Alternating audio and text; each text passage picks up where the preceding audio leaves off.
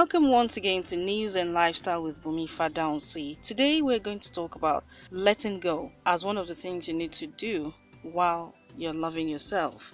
Now, this is one thing you need to come to terms with. There are times in life when you have to give up the things or the people that you love in order to love yourself. That's just a simple truth. It could even be both.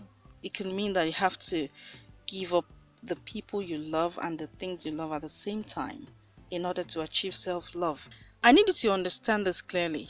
Sometimes you need to understand that you and you alone are in charge of your own happiness. If you have the slightest feeling that you're unhappy, only you can fix it. Yeah.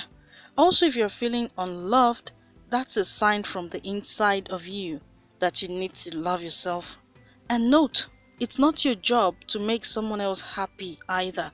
I mean, you can only try to make someone else happy, but then it's not your job. You have to make yourself happy. So, at the point when you realize that you're sacrificing your own happiness for someone else, it's absolutely not healthy for the both of you. And you need to have a rethink. That could be a sign that it's time to let go. Another reality we often have to face is there will always be some people in our lives in form of family, in form of friends, neighbors, colleagues, clients, name it.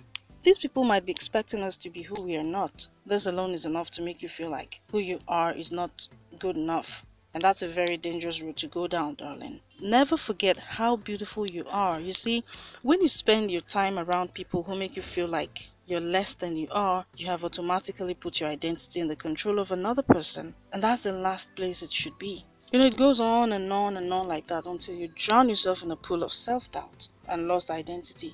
So, when this happens, you just need to know that it's time to let go of other people's expectations and love yourself more than them. That's all you need to do. And then remember this to be yourself in a world that is constantly trying to make you something else is the greatest achievement. So, keep your head up, keep loving yourself, and stay positive at all times. I'm yours truly, Bumi Fadahunsi. Thanks for listening.